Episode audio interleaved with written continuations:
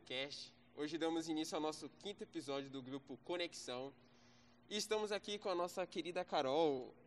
E aí, gente, tudo bem? Eu sou a Carol e estou aqui, vim participar desse bate-papo com o João e com o Clécio. Estamos aqui com o nosso querido Clécio também. Prazer, Clécio. Olá, prazer, bom dia, bom dia, João, bom dia, Carol. Prazer muito grande estar com vocês aqui. Parabéns por esse desafio aí do podcast. Não, nós que agradecemos aí. Hoje nós vamos falar de um tema muito amplo, né? Acredito que está em contato com a vida de todos, né?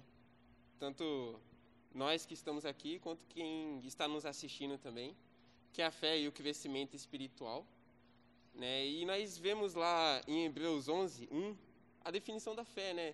Que fala assim, né? Ora, a fé é o firme fundamento das coisas que se esperam e as provas das coisas que não se veem. Eu queria ver com vocês, na opinião de vocês, como que vocês definiriam fé? Uma pergunta desafiadora, né? Mas vamos perguntar ao contrário. E se eu perguntar ao contrário, o que é fé, né? O que não é a fé? Qual é o contrário de fé? A gente vai pensar e a gente vai descobrir desconfiança. Olha só, o contrário da fé, desconfiança, descrédito, incredulidade, incerteza. Então, se eu definir o contrário de fé, fica fácil agora eu falar da fé. Porque aí eu vou lá na etimologia da palavra. Vamos pensar lá no grego o que, que tá, essa palavra significa, que é o pistê, que indica noção de acreditar. Então, noção de acreditar é fé no grego. E do latim, que é o fides, a gente vai olhar e vai aprender que é uma atitude de fidelidade. Olha como vai ficando gostoso quando a gente vai trabalhando a questão, entendendo o que é fé. E aí, a gente logo podemos dizer, então, que fé é uma convicção dos fatos que não se veem. Pois a verdade, a verdadeira fé, ela não está baseada naquilo que eu posso ver. Porque quando nós olhamos lá para Hebreus, é exatamente isso.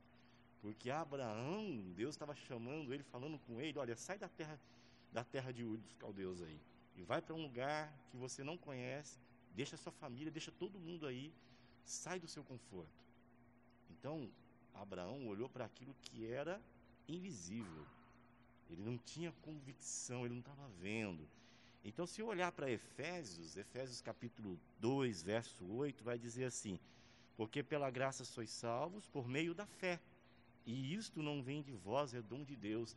Então, olha só, até para a salvação eu preciso da fé, que eu preciso crer. Eu preciso dessa, dessa fidelidade, dessa certeza do invisível.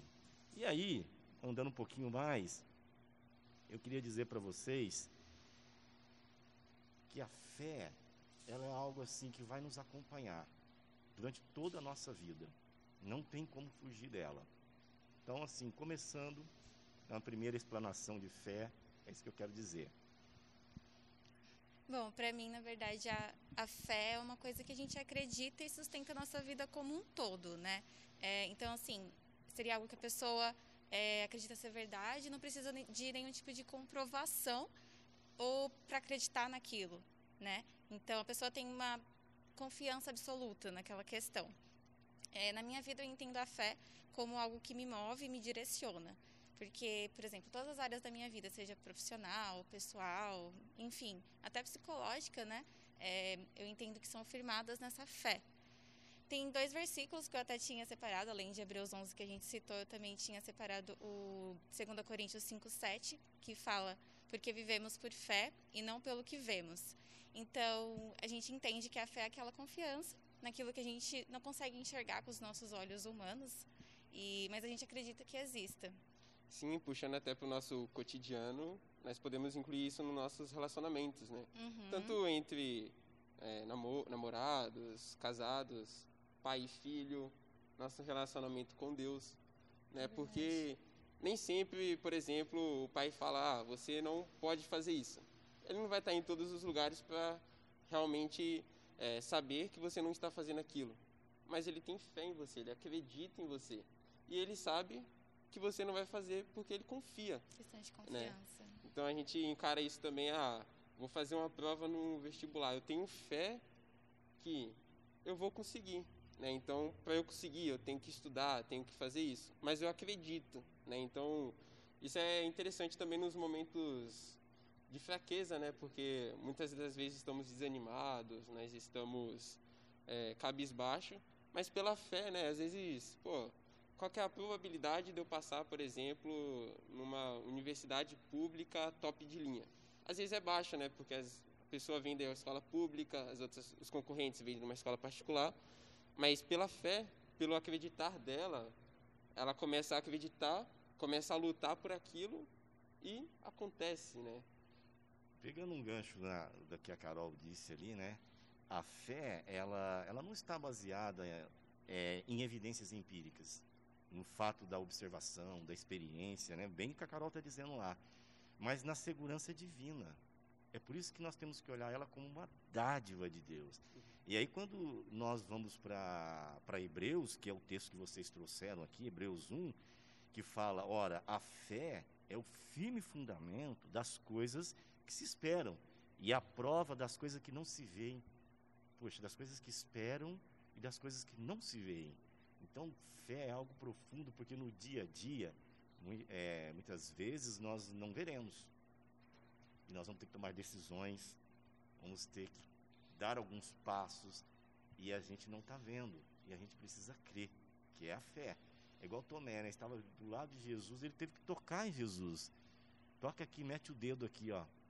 E aí, nós não precisamos disso, porque a nossa fé não está baseada nas coisas que podemos ver ou tocar, mas no invisível, que é o nosso Deus. Sim, bem legal essa parte aí. A gente vai ler no Hebreus também, a gente vê lá a galeria da fé. Da fé. E aí é muito interessante ver o que, que a, através da fé, as pessoas conseguem fazer. Né? Então, nossa, é um versículo muito lindo. Né? Jesus, em Mateus dezessete, vinte, ele fala assim, porque a fé que vocês têm é pequena. Eu asseguro que se vocês tiverem a fé do tamanho de um grão de mostarda, poderão dizer este monte, vá daqui para lá e ele irá. Nada será impossível para vocês. Nossa, quando eu leio esse versículo aqui, eu fico, caramba, cara. Tipo, qual que é o limite, né? Quando a gente, quando nós estamos com Deus, até onde podemos ir com Ele. E eu queria ver como que vocês encaram essa parte de, nossa, nós somos tão pequenininhos, mas Deus nos usa, né? Deus usou Davi, Deus usou Gideão, uhum. Deus usa nós pequenas coisas para fazer grandes coisas. É, na verdade, eu particularmente, muitas vezes eu acabo até me esquecendo do tamanho do Deus que eu sirvo, para ser bem sincera. Porque a gente sabe que Deus usa homens imperfeitos na sua obra, né? É, em Hebreus sete, vinte e oito, está escrito que a lei de Moisés escolheu homens que são imperfeitos para serem grandes sacerdotes. E graças a Deus por isso, né? Porque se dependesse da gente, totalmente da nossa capacidade, a gente nunca estaria pronto para fazer absolutamente nada. É, agora, levando para um outro lado, eu acho que quando a gente passa por algumas situações difíceis na, na nossa vida, ou até mesmo desafiadoras, seria a hora que a nossa fé é provada, se é assim que a gente pode dizer, né? Porque são nesses momentos que a gente tem uma total incerteza do que está acontecendo na nossa vida, o que, que vai acontecer, é, que a gente consegue ter uma noção de onde que o nosso coração realmente está. Na verdade, eu até posso dizer em quem o nosso coração realmente está se baseando, né? Se são no, nas nossas crenças, na nossa própria força, ou se em Deus mesmo. Interessante, né? Que a fé é, é coisa tão, tão maravilhosa, porque quando eu me converti muito, muito, muito cedo, né? Aos onze anos. E foi a primeira coisa que aconteceu na minha caminhada com Deus, foi a fé. Por quê? Porque eu estava à procura de Deus, eu não, conhe, eu não conhecia Deus na sua plenitude, na sua grandeza, e havia uma necessidade muito grande na minha vida de conhecer Deus, de saber quem era Deus. Então, quando eu ouvi a primeira vez alguém pregar para mim sobre, sobre Deus, quem era Deus, que Deus me amava, e que eu era pecador, e que eu precisava, precisava me arrepender dos meus pecados, foi a minha primeira atitude, fé. Uhum. Por quê? Porque eu tive que crer naquilo que eu não estava vendo, naquilo que eu não conseguia enxergar, no Deus invisível, mas exigia um passo de fé. Então, assim, a, a fé, ela está presente em todo momento, e na minha vida foi muito disso. Desde o meu primeiro passo para se converter, eu tive que crer. E aí depois, é, a gente está conversando aqui, falando, eu me lembrei também que lá atrás, né, eu era bem jovenzinho, então eu, falava, eu falei assim, puxa, eu estava no quartel, frio, uma noite muito fria, muito fria, e eu, eu comecei a falar com Deus, e orando com Deus, falei assim, Deus, não quero mais continuar aqui onde eu estou. A minha cidade era uma cidade do interior de Minas, de aproximadamente naquela época, umas vinte mil pessoas, não passava disso. E eu já com dezenove anos no quartel, eu falei, cara, e aí? Poxa, eu, é, a minha família é uma família muito simples, muito humilde. Como é que vai ficar? Eu tenho dezenove anos, e aí eu não gostava de estudar, não queria nada com nada, e eu lembro que eu orei e pedi para que Deus pudesse me trazer à mente o que Deus queria da minha vida, né? O que o Senhor quer de mim. Eu me lembro que naquela noite, assim, na madrugada, ali orando, Deus falou comigo, falou, olha, você precisa estudar. Eu falei, cara, eu preciso estudar.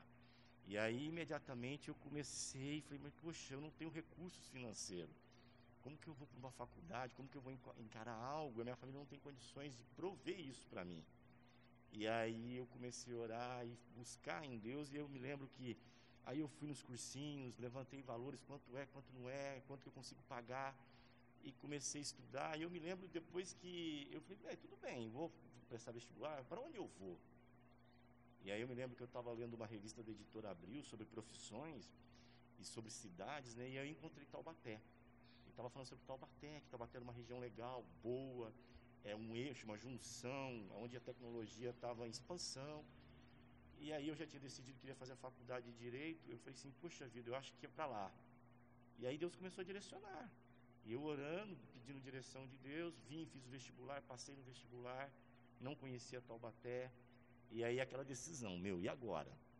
Como que eu chego em Taubaté? Como eu moro em Taubaté? Quem vai prover os recursos? Eu não tinha os recursos, mas eu tinha um Deus que era poderoso, que era grande. Eu sabia que Deus estava me direcionando. Então, quando eu vim, eu me lembro até hoje, assim, eu dentro do ônibus, né, sentado, e tudo ia passando. Eu vendo, assim, tudo ficando para trás. Minha família, eu nunca tinha saído de casa. Minha família sabia que a gente não tinha recurso. E aí eu lembro Deus falar assim, olha, Clécio, vai ficar tudo para trás, mas eu tenho algo novo, algo grande para você. Então foi assim, um desafio muito grande. Então o jovem hoje também tem esses desafios, ele faz parte da nossa vida. Então, em algum momento, nós vamos ter que dar um passo de fé. Então, no meu exemplo pessoal, depois da minha conversão, esse é um grande momento, uma tomada de decisão. Deixar o conforto de casa para um lugar onde eu não conhecia, não tinha internet na época, então eu conheci o quê? Daquilo que eu busquei, daquilo que eu li. Mas o que era mais interessante é saber que Deus estava comigo. Eu sabia que Deus estava me trazendo, que Ele ia cumprir as promessas dEle. Então isso foi, foi bem bacana na minha vida, né? Como exemplo aí para vocês, prático. A gente sente paz, né? Quando Deus está confirmando algo no nosso coração. A gente, trazendo uma parte minha também, eu lembro quando eu tinha dezoito anos, a Carol faz muito isso, dezoito anos, é, eu, tinha, eu ia fazer uma prova, né, e é uma prova muito difícil, é, meu pai, ele tem uma maneira diferente de, de me inspirar a ultrapassar meus limites, falando, cara, essa prova é muito difícil, né, e às vezes desanima, né, falar isso, por causa da concorrência, era mais de três mil pessoas, e eu cheguei, Deus, é isso mesmo? Então eu vou acreditar. Porque tem aquela coisa, né? Ah, escola pública, mas os meus concorrentes eram de escola particulares, né? Tinha pais influentes em São Paulo, filho de é, deputado, filho de pessoas ricas que tem empresa, tudo mais, bem influente. E eu, né? Me achando bem pequenininho. E acreditei. Estudei, estudei. E desanimava, né? Que sempre tem esse momento de pico. Falo, caraca, será que é isso mesmo? Será que é isso? Será que eu estou indo no caminho certo? Porque tem aquela coisa, né? Você não consegue ver muito além, né? Por exemplo, ah, você estabelece um objetivo de dez anos, por exemplo. Às vezes, no meio do caminho, você se enfraquece. Por quê? Porque está muito distante. Então, como eu nunca tinha vivido essa experiência, às vezes eu fiquei muito perdido, né? Porque, caraca, e agora? Será que eu continuo? Será que eu paro? Será que eu desanimo? E eu continuei estudando, né? E fiz as provas, passei, né? Fiquei muito feliz e continuei fazendo as provas depois que eu comecei a estudar e Deus me premiou com uma viagem para os Estados Unidos. Que bênção. E foi algo extraordinário, porque quando você olha para trás, depois que você acredita em Deus, fala, Deus, vamos, vamos, vamos então. Você vê o que Deus fez com você por causa daquela sua atitude de fé, porque você acreditou nele, né? Pegando aqui, né, voltando um pouquinho, né, que agora a conversa aqueceu, e aí a gente já está agora mais aquecido, né? Passamos aí dos dez minutos. Então, eu, quando eu, eu olho para a fé, eu, eu posso definir fé. Então, eu coloquei que a fé cristã, ela implica em crer na Bíblia Sagrada, na Palavra de Deus, em todos os ensinamentos pregados por Jesus. Então, para mim, fé é crer, é a certeza, crer na certeza, na certeza das coisas que eu não consigo ver, daquelas convicções dos fatos que ainda não aconteceram. São coisas que ainda vão acontecer, mas eu olho para elas e consigo enxergá-las pela fé. Eu consigo olhar lá na frente e ver e saber assim, poxa, Deus está conduzindo, Deus está trazendo para cá. Então, para mim, portanto, a fé não é a certeza do desconhecido. Para mim, a fé é a certeza daquilo que é invisível, mas eu posso sentir pela fé. Eu posso tocar pela fé. Então, quando eu saí da minha cidade, eu vim para cá, era muito invisível as coisas. Eu não sabia, eu não tinha noção do que me esperava. Mas eu criei. E eu decidi fazer e obedecer a Deus, porque Deus estava me chamando para vir. E aí eu vi que depois que eu cheguei, as coisas começaram a se estruturar e elas foram acontecendo. Então, eu posso dizer com toda tranquilidade, com toda certeza, que fé é crer no Deus invisível. Porque a gente não viu Deus, uhum. a gente não viu Jesus, a gente não viu o Espírito Santo, não é verdade? Mas, por meio da palavra de Deus, ela se torna real e eu posso crer. Quando eu leio a palavra de Deus, eu creio que Ele é real, que Ele existe, que o Seu Filho esteve nessa terra, caminhou entre nós aqui. Então, para mim, essa é a minha definição de fé. Amém, que bom que você obedeceu, né? É, agora falando um pouquinho da parte de crescimento espiritual, eu acredito que todos nós aqui já ouvimos falar que esse crescimento, então até amadurecimento de fé, é, acontece de uma forma natural na vida de todos aqueles que estão dedicando, né, a, a vida a Cristo. É, e também acho que todo cristão precisa passar por essa fase. Isso é uma coisa que acontece ao longo da vida do cristão. Clécio, é agora uma pergunta assim, mais direcionada. Como que você acha que a fé impacta no nosso crescimento espiritual? Ela é a essência do nosso crescimento. Se você tirar a fé, não vai ter crescimento. Ela é a, a, a essência principal disso. Quando eu olho para Efésios quatro, quinze, a Bíblia diz assim, ó: mas seguindo a verdade em amor, cresçamos em tudo, naquele que é a cabeça, Cristo Jesus. Então, isso significa crescer em graça, em amor, em bondade, em fidelidade. Então, o crescimento espiritual, ele depende de você querer. Se você não quer crescer espiritualmente, a fé, ela vai sendo ofuscada.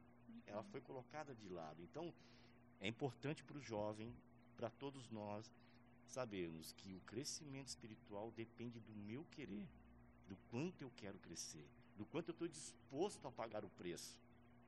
Porque fé, ela está muito ligada à obediência. Depois acho que eu vou falar alguma coisinha sobre isso, mas ela está ligada à obediência. Então, a fé, ela vai balizar o nosso crescimento espiritual na medida que eu permitir. Até porque o crescimento espiritual, ele vem do quê? Do relacionamento íntimo com Deus. Quanto mais relacionamento íntimo eu tiver com Deus, quanto mais eu buscar Deus em oração, quanto mais eu ler a palavra de Deus, quanto mais eu envolver nas coisas espirituais, eu vou tendo experiências com Deus. E eu vou... É como se estivesse mudando de fase, no videogame, né? Você passa uma fase e daqui a pouco... Vamos pensar assim num joguinho de, de luta lá. Aí o hominho, ele ganha mais poderes. Passou a segunda fase, vai para a terceira, ele ganha outros poderes, outras armas. Então, o crescimento espiritual é à medida que eu me envolvo com Deus intimamente, tendo ele, com ele um relacionamento profundo, eu começo a crescer espiritualmente. Então, sem isso, nós não teremos crescimento espiritual. É por isso que a gente olha hoje e a gente vê alguns jovens desanimados, a gente vê Sim. gente batendo cabeça, a gente olha e fala, puxa vida, olha lá, uhum. que, que, que doideira, aquela coisa toda. Por quê? Se a decisão do crescimento está em mim, e eu quero crescer, e eu vou buscar Deus na intimidade, o que que acontece? Eu começo a ter um crescimento espiritual. É, vou, por exemplo, vamos pensar em Davi. Um detalhe também que você falou dos joguinhos, né? Eu já fiquei joguinhos. É. Tipo, quando, quanto mais nível passas, mais difícil fica também, né? E uma vez meu pai me contou a seguinte história de um jovem lá na Bahia que estava na igreja. O pastor estava falando sobre crescimento espiritual, sobre fé, sobre Deus. E o jovem levantou a mão e falou... É, pastor, como que eu consigo conhecer Deus? Né? Como que eu consigo encontrar Deus? O pastor falou assim, cara, vai na praia, mergulha lá e fica sessenta minutos debaixo d'água. Depois você vem aqui e conversa comigo. E aquele jovem, né? Jovem é todo animado, né? Jovem falou, já tá correndo ali, já tá indo em direção. Ele foi até a praia e... pegou um pedaço de manguezal lá, de uma árvore, que na Bahia tem muito isso, e mergulhou. Começou a contar. Um, dois, três, um minuto. Como assim? Eu só fiquei um minuto e o pastor mandou ficar sessenta minutos, mandou ficar uma hora. Como assim? E ficou de novo, entrou. quarenta e cinco segundos. E foi, e foi. Aí ele ficou bravo. O pastor chegou lá, não, pastor, como assim, tal? Você mandou eu fazer isso, eu pensei que era possível e, e não era. E o pastor falou, o que, que aconteceu? Quando você entrava na água, o que, que você sentia? Pastor, eu sentia falta de ar. E ele, o pastor pediu, é, pediu para ele descrever.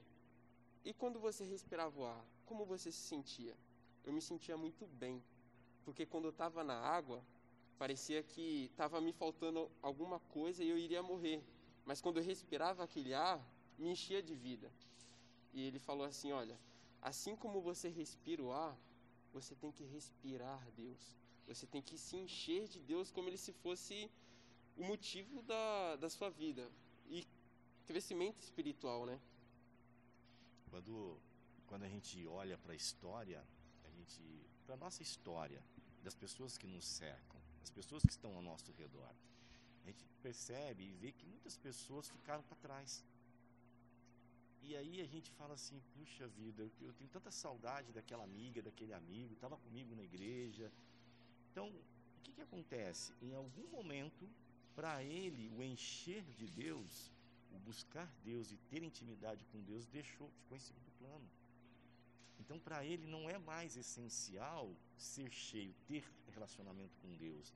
Então, a fé, a vida, ela, vai, ela, ela está envolta da fé. Porque os gigantes sempre vão aparecer ao nosso redor. Uhum. Nós sempre teremos gigantes para vencer. Então, assim, eu, eu olho hoje, olhando da minha vida, né, na, na minha juventude, eu busquei muito Deus. Eu Tudo que eu podia fazer para aprender, para ter relacionamento com Deus, eu, eu fui atrás. Mas me custou um preço alto. Me custou o preço de quando os meus amigos estavam saindo, eles estavam passeando, eu estava lá estudando, eu estava aprendendo. Então, tudo isso, hoje, olhando, me fortalece. Então, assim, hoje a gente precisa estar com esse, com esse olhar de falar assim, poxa, eu preciso de Deus. Se eu quero ter crescimento espiritual, eu preciso andar com Deus. Se eu não andar com Deus, não tem como. A pessoa fala assim, Clécio, ah, ora pela minha vida espiritual. Ok, mas você quer vida espiritual mesmo? Porque vida espiritual é renúncia, é obediência. Quando eu olho para Noé, imagina um velhinho lá fazendo uma arca, todo mundo zoando ele. Uhum. Esse cara é maluco, esse velho aí é gagá, tá ficando doido, construindo a arca de Noé, construindo a arca, né? Chuva, não tinha chovido ainda. É, então, olha só. Pensa, alguém nunca nem viu um barco, está construindo um barco. Ele está construindo um barco para inundar. Esse velho é gagá, é louco. Mas a fé dele estava posta em Deus. Ele sabia o Deus que ele servia. Então, jovens, nós hoje, nós precisamos muito disso. Nós precisamos de crer, precisamos colocar em prática a nossa fé. E a nossa fé colocada em prática, ela gera espiritualidade. Porque à medida que eu vou... subindo de fase, passando de, de, né, de como usar essa palavra, fase, uhum. eu vou crescendo com Deus. mesmo que eu escorregue, mesmo que eu bata a cara na parede, mas eu tô, eu vou me fortalecendo. Isso é importante. Sim. Sim, é, ao longo da vida a gente olha assim, né? Por exemplo, pô, o Vitor de dois anos atrás não é o Vitor de hoje. Né? Por isso que eu já falo, eu já falo assim, pô, tem que ser humilde. Né? Eu sempre falo em todos os podcasts de humildade. Por quê? Porque você, nem sempre você vai estar certo. E às vezes é aquele pedaço seu que precisa mudar para que gere um crescimento espiritual, para que você entenda aquela experiência que você está tendo com Deus. Sim. E eu também acho que todo crescer dói, né? Por exemplo, a gente pode levar isso para a nossa vida, no, no dia a dia mesmo, uma coisa simples da nossa vida. Por exemplo, quando a gente começa a estudar e a trabalhar, a gente sai da nossa zona de conforto, querendo ou não, do lar dos nossos pais, é, então a gente passa a ter responsabilidade e as consequências das nossas atitudes têm um peso muito maior, maior do que tinha antes, né? Então, é uma fase, uma, uma parte bem dolorida. Ali a pessoa está crescendo e é nessa fase que ela começa a se diferenciar dos adolescentes, por exemplo. É dolorido, né? Mas é preciso. Então, sem o crescimento, é, a pessoa pode ficar estacionada ou até mesmo retroceder. Isso a gente pode aplicar para nossa vida cristã também, né? É, a gente precisa crescer espiritualmente, é, nos submeter a Deus, estudando a Bíblia, orando, indo e também sendo igreja, né? Porque não basta só ir na igreja, a gente tem que participar da igreja de Cristo e assumir as nossas responsabilidades como cristãos, né? Que a gente precisa assumir isso. É, não tem como eu também deixar de citar Primeira Coríntios três, um, dois, que, onde Paulo diz: irmãos, não lhes pude falar como a espirituais, mas como a carnais, como a crianças em Cristo. Dei-lhes leite e não alimento sólido, pois vocês não estavam em condições de recebê-lo. Ou seja, Paulo está dizendo aqui que aquele povo estava sem condições nenhuma, sem condições espirituais, de receber a palavra de Cristo, pois eles ainda estavam agindo como meninos da fé, vamos dizer assim, né? Eu, particularmente, eu não quero ser criança em Cristo, eu tenho certeza que vocês também não, nem o pessoal que está acompanhando a gente aqui, né? É, mas também entendo que cabe a gente buscar esse crescimento, como o próprio Clécio trouxe aqui pra gente, juntamente com o agir do Espírito Santo na nossa vida. Fazendo uma pergunta pro Clécio também. Clécio, o que, que você acha, como que você acha que a fé impactou o crescimento espiritual de Davi e o seu crescimento espiritual? Olha só para você ver, a gente tem um jovenzinho, né, cuidando de ovelhas do papai, da família, dentro daquele curral, e um contexto ali se passando de uma guerra, né, de um grande gigante desafiando uma nação. O gigante desafiou a nação. E ele estava desafiando o próprio Deus. Quando a gente estuda a Bíblia, Primeiro Samuel, a gente vai ver, a gente descobre isso, que o gigante Golias, ele está desafiando Deus.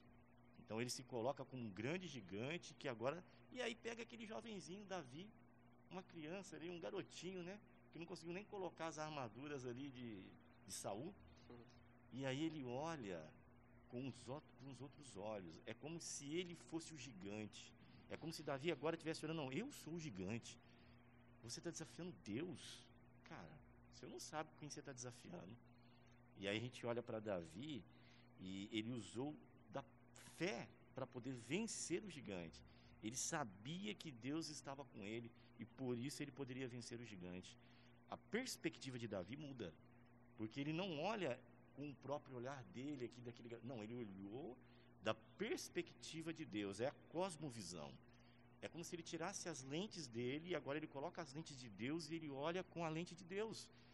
E ele diz assim: ah, é? Você está desafiando o meu Deus. Então, a gente vê assim claramente o uso da fé na vida de Davi. Porque para vencer aquele gigante, sem fé não teria como. É crer no impossível. Uhum. Era impossível aos olhos humanos um garoto vencer um grande gigante. Mas aos olhos de Davi não era impossível.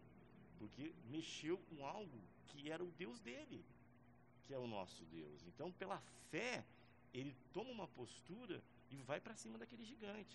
E aí a gente vê do outro lado a soberba daquele filisteu, né? Ele fez uma fileira de gente lá, insultando o exército. Quem que vai vir aí? Manda só um homem para vir aqui para lutar comigo. E daqui a pouco chega um garoto para lutar com ele. Então, é, essa é a fé de Davi. Ele tinha convicção de que Deus estava com ele e sabia que Deus lhe daria a vitória. Isso é fé. É engraçado, né? O gigante, ele querendo alguém à estatura dele, né?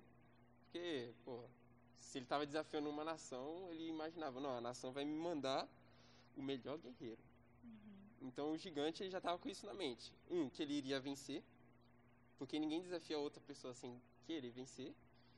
E outro, vencer alguém à sua estatura, né? Porque ninguém quer enfrentar alguém é, fraco. Sim. Quer enfrentar alguém poderoso para ser histórias. Por exemplo, é, na noites de fogueiras de guerra ali do gigante.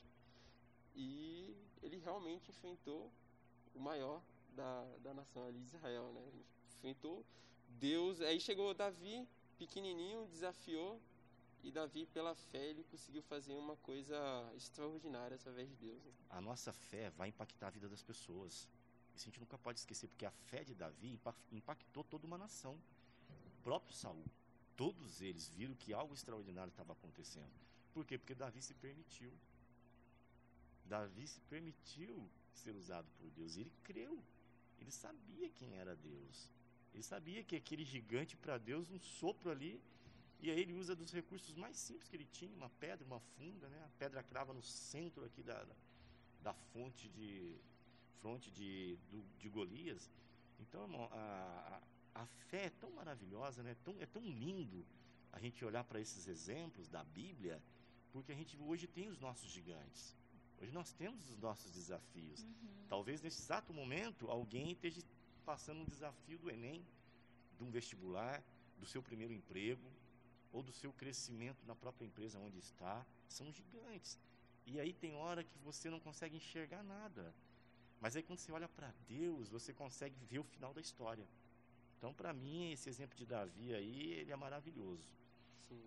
É, teve uma pregação aqui, acho que vocês estavam também no pastor Fernando Siqueira, que ele falou sobre deixar, né? Aprendendo a deixar. Quando nós nos convertemos, né, nós temos muitas coisas que temos que deixar para trás. Às vezes deixamos uns amigos, mas o máximo ali, deixar para trás os nossos pecados, né? E às vezes é, é muito difícil isso. E se torna um gigante imenso. Porque antigamente você convivia com esse pecado e isso não te incomodava. Mas a partir do momento que você se converteu, que você falou, não... eu tenho Deus no meu coração agora, é como se você praticasse aquilo e acendesse uma lâmpada na sua cabeça. Ó, não, você tem que deixar, você tem que deixar isso aqui. E isso vai gerar um crescimento espiritual e para isso você tem que ter fé. Pegando aí a rabeira na, na, na sua fala, João, você acho que em algum momento citou Gideão, não é isso? Sim. Então, a fé, ela nos leva a tomarmos decisões. Porque Gideão, ele teve que tomar uma decisão. Ele estava no lagar, maçando ali as uvas, pisando as uvas, fazendo ali tudo aquilo. E o outro, ele escondido.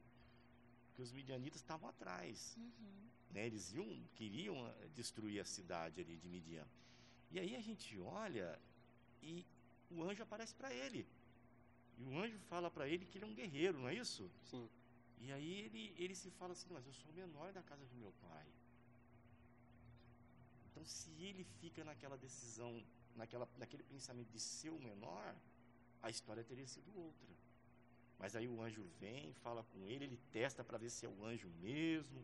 Não é isso que ele faz? Sim. Daqui a pouco, ele teve que tomar uma decisão. Ele precisou escolher tornar aquilo que Deus dizia sobre ele ou permanecer naquela visão que ele tinha de ser um pequeno. Porque quando eu leio Juízes, está lá em Juízes, Juízes seis, onze e doze, eu vou ler, olha só o que diz. Então o anjo do Senhor veio e sentou-se sobre a, a, a grande árvore de Ofra, que pertence a Abiezita, Joás, Gideão, filho de Joás, e estava malhando ali o trigo no tanque de pressar a uva para escondê-lo dos, midia, dos midianitas. Então o anjo do Senhor apareceu a Gideão e disse, o Senhor está com você, poderoso guerreiro. Poxa vida, ele disse que não era ninguém, né? E daqui a pouco o anjo disse para ele, poderoso guerreiro. E aí? Será que a gente está disposto a dar um passo de fé? De fé.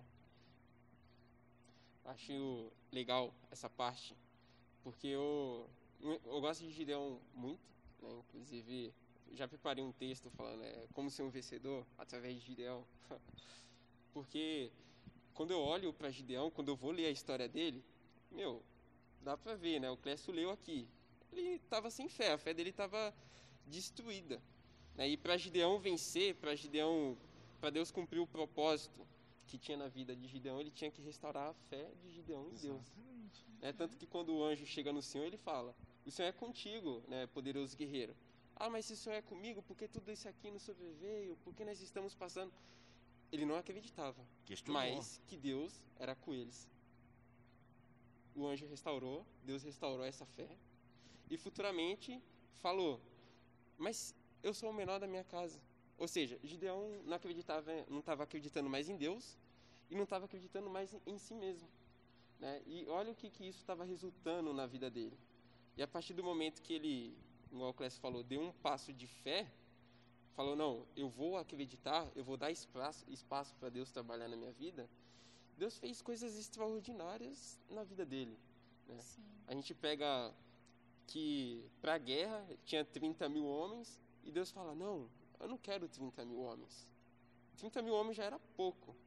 Olha a fé, tem que ter fé. Uhum. Se não tiver fé, ir para uma guerra com trezentos homens é, é muito difícil, né? Igual... Pensa em dez, né? Vai dez mil então, né? É. Vai dez mil. Não, agora é trezentos. Aí trezentos, falo, caraca, tipo, que experiência top com Deus, porque isso aqui foi pela fé. E eu uso até que é, Gideão ele tinha que aprender o alfabeto de Deus, que é o obedecer. Ele tinha que obedecer a Deus. E para obedecer a Deus, ele tinha que ter fé. Por isso que a gente estava falando aqui, a Carol fez alguma pergunta lá atrás, e eu disse, né, que a fé ela está atrelada à obediência. Uhum. Porque quando eu olho para a história de Gideão, conta que ele liderou os trezentos guerreiros, não é isso? E para que ele pudesse liderar e vencer, ele precisou o quê? Aceitar e entender que Deus não tinha errado ao escolher ele. Olha só, então a fé é o que vai diferenciar os pequenos homens dos grandes homens de Deus. Isso tem que ficar muito claro para nós. A fé é o que diferencia os pequenos homens dos grandes homens. Porque os grandes homens que a gente olha para a história da Bíblia, eles aceitaram aquilo que Deus estava falando. Eles obedeceram. Então, sempre lembrar disso. A fé está sempre juntinha com a obediência. Se nós não obedecemos, se nós não cremos, nós não, não estamos fazendo uso da fé. É, aplicando agora um pouquinho pro... Vou dar um exemplo da minha vida pessoal, né? Que às vezes eu acho que falta um pouco de fé na gente, mas é, nossos irmãos em Cristo muitas vezes nos fortalecem quando está faltando aquela fé, né? É, então, um momento muito marcante que aconteceu comigo, pessoalmente, foi quando o meu pai estava passando por uma situação de vida ou morte muito... muito delicada, né? Ele tem bastante comorbidade, ele ia passar por uma cirurgia no coração muito invasiva e bem complicada. E eu confesso que nesse momento eu senti que minha fé estava bem estremecida. É, então foi um momento muito difícil para mim, para minha mãe, para as minhas irmãs. Mas é, meus irmãos em Cristo, meus amigos, né? Todos me apoiaram, oraram muito por mim, nos fortaleceram e se uniram a gente em oração. Então, quando eu estava caída, eu posso dizer que eles me ajudaram a me levantar. Então, graças a Deus, a gente teve um desfecho feliz, meu pai está bem hoje em dia, mas mesmo com aquelas pessoas que não têm um final tão feliz assim como esse que foi da, da minha experiência, né? É, eu aprendi, hoje em dia, olhando para trás, depois de tudo isso que aconteceu, que apesar de todos esses momentos complicados, Deus continua no, no lugar onde Ele sempre esteve, que é no controle de tudo, né? Então...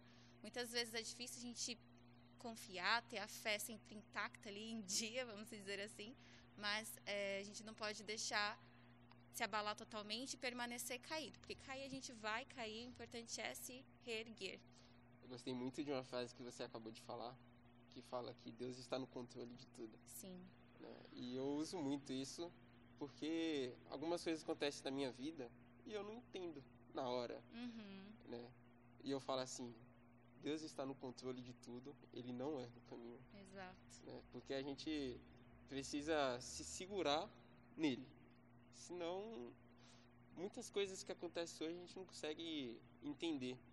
E uma das minhas experiências também foi no interior, foi onde realmente eu pude conhecer mais de Deus, né? Eu sempre fui na igreja, mas não tinha aquele conhecimento, né? Ia só porque minha mãe ia e acompanhava ela. Mas quando eu fui para o interior, a gente viveu uma experiência muito legal. Por quê? Porque eu saí da cidade, né? Eu saí do meu mundo que eu havia criado. Então, tipo, eu perdi todos os meus amigos, porque quando eu cheguei no interior não tinha internet, uhum. né? É, e não tinha como fazer novos amigos, porque se eu olhava a minha casa, a próxima casa era três, quatro quilômetros depois. Então, só era eu, minha família e, com o passar do tempo, Deus, né? E era muito, e foi uma experiência muito, mas muito legal, porque a gente saía de casa, né, à noite para ir para a igreja, aquela igreja pequenininha, e andava pelas aquelas estradas de barro, passava pelos rios, assim, que o pessoal contava a história que tinha co- uma cobra gigante, né, e quando você é adolescente... Parece jovem... uma história de mineiro, hein? Quando você é jovem e adolescente, você fica, caraca, será que eu vou passar aqui e vai ter uma cobra no meio do caminho? E aquilo ali trouxe uma experiência muito, muito legal comigo, com Deus, porque eu realmente eu me, tava lendo a Bíblia e me sentia ali, nossa, o apóstolo Paulo, né? Saía pregando, e eu indo na igreja, cantando com minha família aqueles louvores. Foi uma experiência muito legal que gerou um conhecimento espiritual forte na minha vida. O que, que vocês trazem para a vida prática de vocês da nossa fé ser pequena, né? Se a nossa fé fosse do tamanho de um grão de mostarda, mas Deus conseguir fazer coisas que nem imaginávamos na nossa vida. Porque eu encaro, por exemplo, a gente inicia, por exemplo, pegar uma comissão. A gente, ah, essa comissão aqui, ah, mas eu não sou capaz, eu não tenho os dons, eu não tenho os talentos para trabalhar, por exemplo, em tal área. Mas a gente dá aquele passo de fé e Deus trabalha. O que vocês acham disso aí? Eu vou, posso falar, Carol? Claro. Então tá. O poder, a primeira coisa a gente tem que entender assim, que o poder ele não vem de dentro, mas ele vem do alto. Então quando você está citando o texto de Mateus, né? Mateus capítulo dezessete, verso vinte. Jesus diz assim, e Jesus lhe disse, por causa de vossa incredulidade, porque em verdade vos digo que se tiverdes fé como um grão de mostarda, direis a este monte, passa daqui para colar, e há de passar, e nada vos será impossível. Então, a primeira coisa que a gente tem que olhar é que o poder não vem de dentro, mas do alto. E aí, remover as montanhas é uma expressão idiomática lá dos judeus. Seria remover as dificuldades. Porque eles estavam passando por uma dificuldade, porque chegou um garoto endemoniado, os discípulos não conseguiram expulsar o demônio. E aí o pai desesperado procura Jesus. Então, é, o, o sentido do versículo é que a fé vigorosa ela pode realizar aparentemente o impossível. Porque o que era impossível para o pai, diante dos discípulos que não conseguiram expulsar o demônio, para Jesus era algo possível. Então... o homem de fé, ele saca dos recursos divinos. Nós, se queremos viver da fé, precisamos sacar dos recursos divinos de Deus. E aí, os discípulos tinham uma fé muito tímida. Então, o que, que acontece? A fé, ela não olha para a diversidade. Isso tem que ficar na nossa mente. A fé não olha para a diversidade, mas para as infinitas possibilidades de Deus. Então, aquele pai estava diante de Jesus das infinitas possibilidades. E aí Jesus disse assim para o pai daquele jovem, quando a gente vai para Marcos nove, vinte e três, ele pergunta se poderia curar o filho.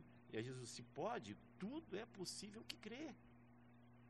Então, quando trabalha com essa questão do grãozinho de mostarda pequenininho, diante do que é possível, né? Você olha para aquela, aquele grão, é do tam- a semente é do tamanho de um, uma cabecinha de um alfinete. Você vai para a árvore, quando ela está grande, ela é gigante, toda formosa.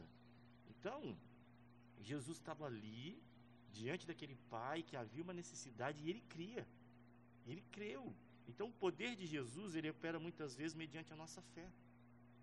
Então, como que eu posso alcançar alguma coisa grande ou, ou conseguir algo, se eu não deposito a minha confiança em Deus? Se eu não faço uso da, da minha fé? E aí... é importante hoje a gente olhar para olhar para Deus e depositar em Deus a nossa confiança, no sentido que Ele é quem pode tudo.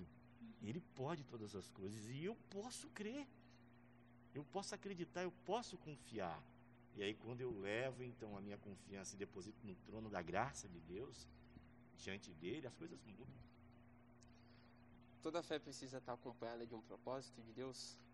Eu creio que sim, eu creio que sim, principalmente da obediência. Porque nenhum desses homens que nós citamos aqui, nenhum deles deixaram de obedecer. E eu, eu creio que a, a nossa vida, nós que somos o povo de Deus, nós temos um propósito. Dentro da história, dentro da história de Deus, daquilo que Ele desenhou, daquilo que Ele escreveu, daquilo que Ele quer, existe um propósito. E quando nós nos unimos ao propósito de Deus, as coisas começam a fluir. Quando, quando eu, eu percebo para onde Deus está me direcionando, para onde Deus está indo, e eu vou a, a, até Deus, começo a caminhar com Ele, a história muda. Por quê? Porque eu passo a estar dentro do centro da vontade de Deus. E como que eu descubro isso? À medida que eu me envolvo, à medida que intimamente eu busco Deus. Tem um livro chamado, um livro que a gente já estudou aqui na igreja, Conhecendo Deus e Fazendo a Sua Vontade. Como que eu faço a vontade de Deus? Eu preciso conhecer, através da intimidade. E para você, Carol, o que, que você acha?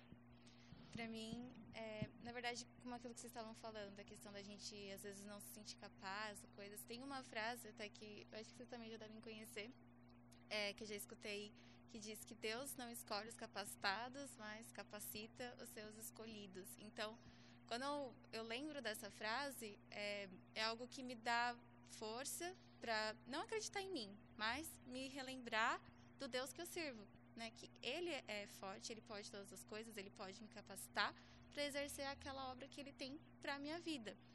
É, aquilo que o Clécio comentou, da, das vezes a gente não saber qual que é o propósito de Deus para a nossa vida, eu acho que todos nós pensamos ou temos algum momento da nossa vida que a gente fica meio perdido, principalmente a gente que é jovem, às vezes não tem tanta certeza.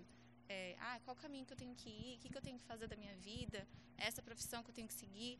Então, são muitas incertezas mesmo, mas se a gente se apegar naquilo que realmente é importante, olhar para Cristo, olhar para o céu, para o céu, na verdade, é, tenho certeza que Deus vai direcionar com esse relacionamento que a gente construir com Cristo, porque Ele é nosso amigo, Ele é nosso Pai, e Deus fala de diversas formas com a gente, né? A gente pensa, ah, mas Deus não está falando abertamente, ah, não, não faz isso. Ah, Carol, é por aqui que você tem que ir. Mas Ele está mostrando de alguma forma. Será que eu estou sensível a isso? Eu estou realmente é, dando a devida atenção às coisas que estão à minha volta? Então, é uma, uma crítica que a gente tem que fazer a si mesmo e meio que olhar para dentro da gente mesmo para saber se a gente está fazendo a vontade de Deus, está sensível a Ele. Vós não escolheste a mim, mas eu escolhi a vós. Sim. Né? Deus nos escolheu para trabalhar. Então a gente consegue ver que Deus, através das coisas pequenas, Ele conseguiu fazer coisas grandes na vida uhum. das pessoas que tiveram fé, né? Tanto que estão na galeria da fé em Hebreus, né? Então Deus está nas coisas. Ele estava na pedra na mão de Davi, coisa pequena. Estava no cajado na mão de Moisés, coisa pequena. Sim. Então Ele está em nós, mesmo nós é, vendo que, nossa Deus, eu sou tão pequeno para isso. Ainda mais os jovens que, ainda mais com os dezoito anos, ali dezessete, dezoito, nessa fase assim, que começa a ser bombardeado com muitas informações. Porque parece que a sociedade, ela impõe um cronograma para a gente seguir, né? A gente tem que ir para a escola, terminar a escola a gente tem que fazer faculdade, aí a gente tem que ter uma família, tem que ter um filho, comprar uma casa, tem que ter um carro. E, nossa, você se pega assim com vinte e seis anos e fala, meu, o que, que eu já conquistei até agora? Uhum. Nossa, não conquistei, não, não fiz faculdade ainda, não casei, não tenho carro, ainda estou morando com meus pais, por exemplo. E o cara começa, a pessoa começa a se sentir presa ali, e agora? Tipo, qual que é o meu escape, né? Tem aquela, eu gosto muito de uma parte que fala assim, né? Olho pro céu e vejo que Deus é meu socorro.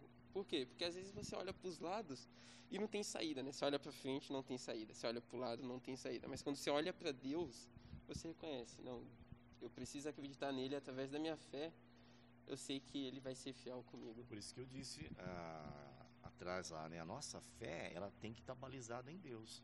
Quando ela está balizada em Deus, as coisas vão caminhando de acordo com o que Deus quer, com aquilo que Deus tem preparado para a nossa vida. Só que às vezes a gente é tão doido que a gente deixa de lado isso e tenta fazer com as nossas próprias forças, a gente tenta desenhar o nosso próprio caminho, aquilo que eu vou fazer, aquilo... e a gente esquece Deus, não pergunta para Ele. Quando na verdade, de repente, Deus tem algo maior, bem diferente do que aquilo que a gente está pensando ou querendo. Sim. Eu ouvi vocês falando sobre fé, sobre crescimento espiritual. Fé é ousadia? Fé é ousadia. É ousadia, então... É ousadia. Sim, então porque como que Davi, Davi foi ousado? Imagina chegar perto do irmão dele lá, um guerreiro, os irmãos, tudo um homem forte, cara, os caras valentes. Olhar aquele gigante lá, ele foi ousado. Mas essa ousadia, ela vem de Deus. Uhum. É por meio da fé. Vocês têm algum exemplo prático na vida de vocês? Que ao longo da história de vocês, vocês falam assim, não, através da fé que eu tive em Deus, que gerou esse crescimento espiritual em mim.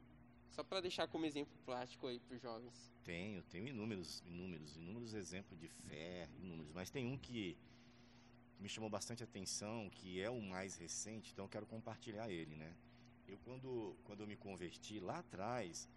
eu já tinha percebido e entendido de Deus que Deus estava me chamando para alguma coisa.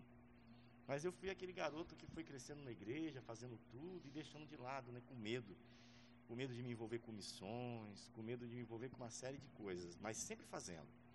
E aí depois aqui já estabelecido em, em, em Taubaté, na igreja, né? Eu lembro um dia que o pastor Luciano aqui pregando, ele fez um desafio. Ele, a mensagem dele era para aqueles que Deus havia chamado, né? E eu lembro que eu estava no banco e Deus, e ele pregando e falando, e, e foi tão forte, né, a mensagem. E ali Deus falando comigo, olha, Clécio, estou te chamando há tanto tempo e você está fugindo, você está correndo, você tem dado desculpa, você quis fazer a faculdade e eu permiti. Porque você quis ter um bom emprego, eu te dei um bom emprego. Você queria ter um bom carro, eu te dei um bom carro. Você queria ter uma casa, uma família, eu te dei. Mas você está fugindo dos meus propósitos.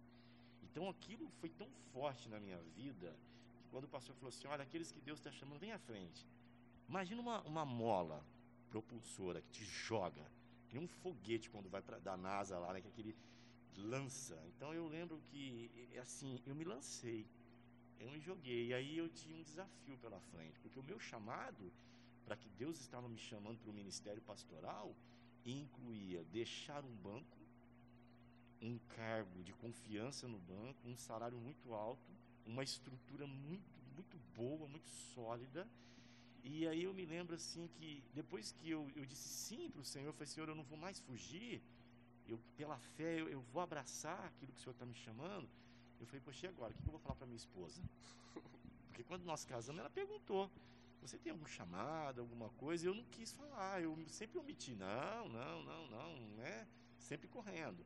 E agora eu tinha que dizer para ela que o Senhor havia me chamado e dessa vez eu tinha falado sim para Deus.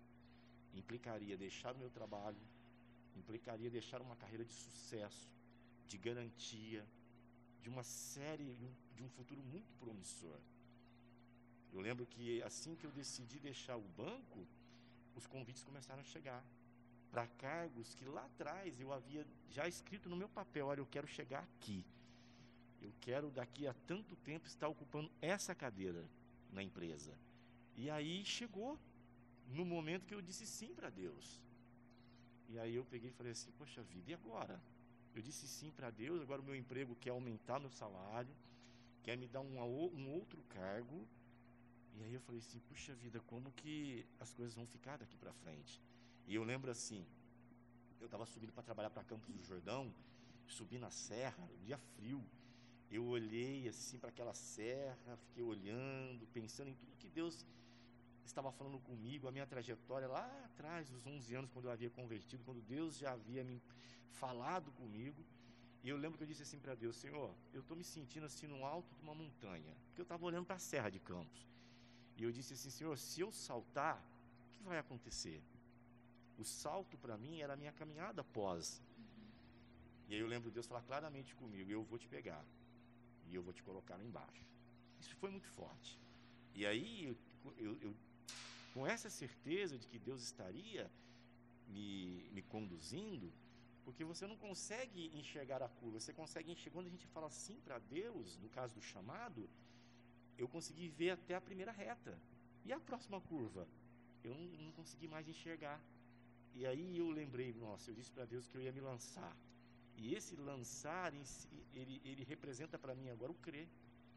Então, eu me coloquei nas, nas mãos de Deus. E pela fé, porque eu falei, poxa vida, eu vou deixar tudo isso... tudo isso por algo que é invisível ainda, mas eu olho lá para frente, eu consigo enxergar, eu consigo ver Deus suprindo, eu consigo ver Deus cuidando, Deus trabalhando. Então essa, é, essa questão da fé para mim é algo assim fantástico, porque hoje eu estou vivendo isso. Eu tomei uma decisão, e com essa decisão que eu tomei, de, do meu sim, do meu chamado, para Deus me chamou para o ministério pastoral, tem sido uma constância de um crescimento espiritual. Então, o sim, atrelado à obediência daquilo que Deus quer para a minha vida, me trouxe crescimento. E eu estou crescendo. Então, quando eu olho, eu não sou o mesmo Clécio do passado.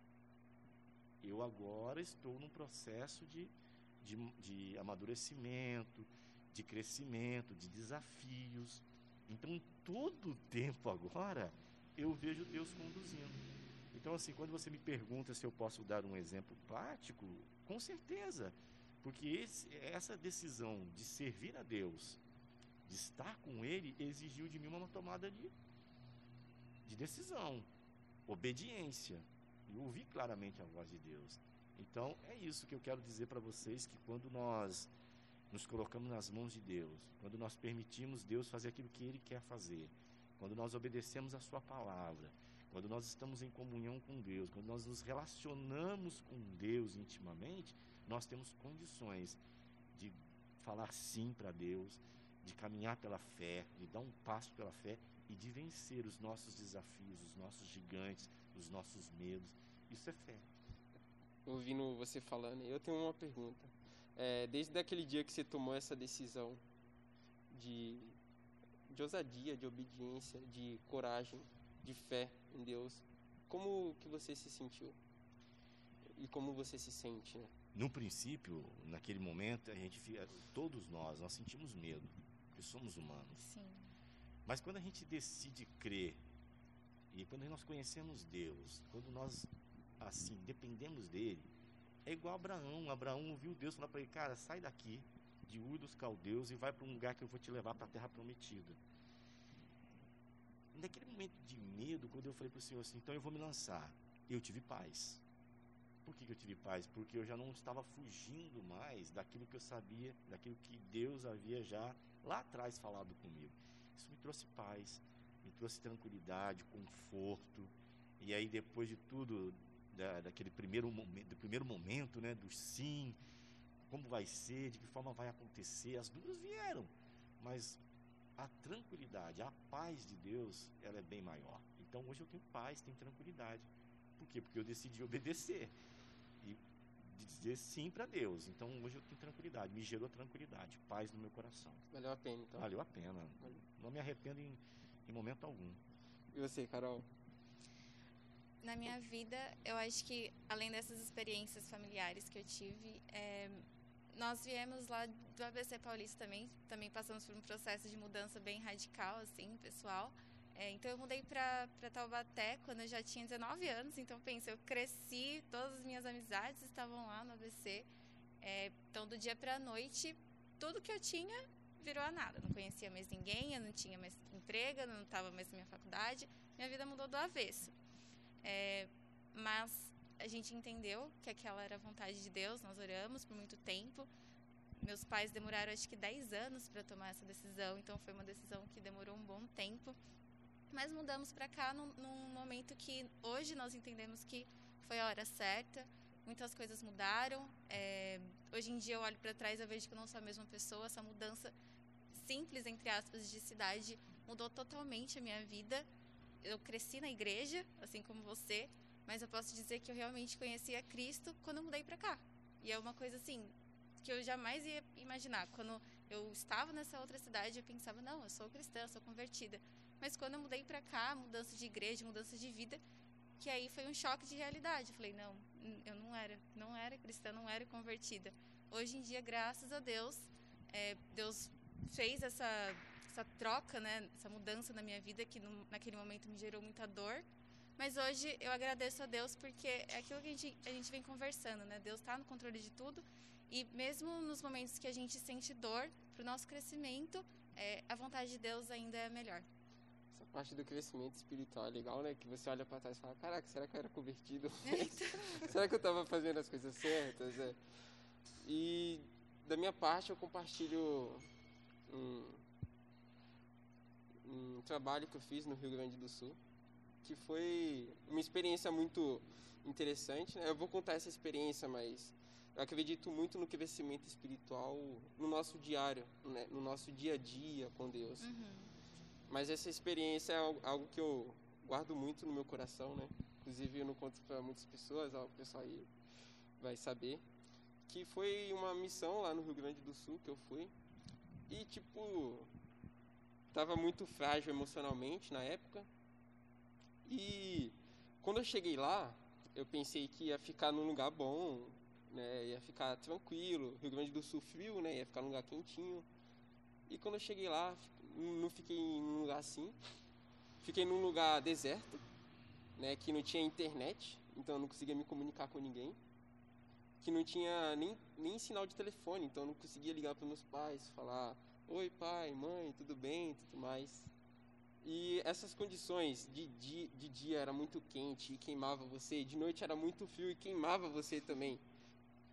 Mas eu consegui me aproximar mais de Deus, né? E foi, foram dias maravilhosos, né? Foram dias felizes, foram dias muito, muito bom, porque Deus ele me mostrou também é, aquilo que Ele tem para nós, né? Ah, não importa se você não entende, se você não compreende, Deus sempre está no controle de tudo, né? Eu, nos podcasts passados a gente usou bastante o exemplo do homem que construiu a casa da rocha e do homem que construiu a casa na areia.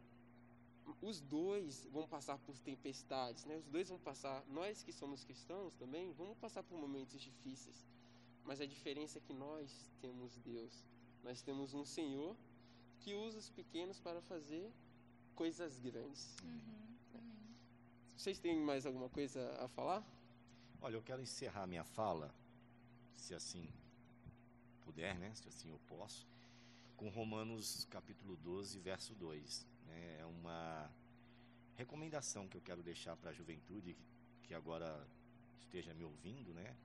Para todos que estão acompanhando o podcast, que diz assim: não vos conformeis com este século, mas transformai-vos pela renovação da vossa mente, para que experimenteis qual seja a boa, a agradável e a perfeita vontade de Deus. Para experimentarmos a perfeita vontade de Deus, nós precisamos obedecê-lo. E nós precisamos dar um passo de fé, crer que Ele é aquele que está no comando de todas as coisas. Então, que aqueles que estão nos ouvindo aqui não se conformem com esse século, não se conformem com a sua vida, mas que você olhe para dentro de si e diga, Senhor, eu posso melhorar? O que o Senhor quer de mim? O que eu preciso fazer? E entregar e lançar, e se jogar ao Senhor, e permitir que Deus possa conduzir, porque só assim é possível o crescimento espiritual, por meio da fé. Muito bonito. Uhum. Carol? É, na verdade, para finalizar, né, a, a nossa conversa, eu entendo que tudo vai ser complicado aqui na Terra. A gente sabe que não vai ser fácil. Jesus já nos tinha deixado essa mensagem, mas com os olhos fitos nos céus, naquilo que realmente importa, Deus vai nos fortalecer, vai nos ajudar a passar por todas as dificuldades. Então, é... resumidamente, é a gente continuar lutando, perseverando e mantendo um relacionamento com Cristo, que, se Deus quiser, em breve estaremos todos juntos com Ele. Vai ser tudo uma maravilha. Da minha parte, eu falo que uma das coisas que eu gostei bastante, né? Deus está no controle de todas as coisas. Deus não erra o caminho, então, se você está com Ele, fazendo a vontade dele, fala, nossa Deus, será que eu estou fazendo mesmo o que, que é certo? O que, que eu estou errando? Por que eu estou passando essa dificuldade? Tenha fé que Deus é contigo, né? É, tem um exemplo que eu gosto muito, e eu quero fechar com esse exemplo, de um menino que gostava muito do pai, né? Então aquele menino saiu no mar aberto para pescar, né, com o pai, E cada movimento que o pai fazia com o barco era um suspiro. Ele gostava muito de observar o pai. O tempo foi passando e aquele menino, de tanto observar o pai, ele se cansou e foi para o quarto dormir. De repente, ele acorda, o barco está balançando para um lado, para o outro.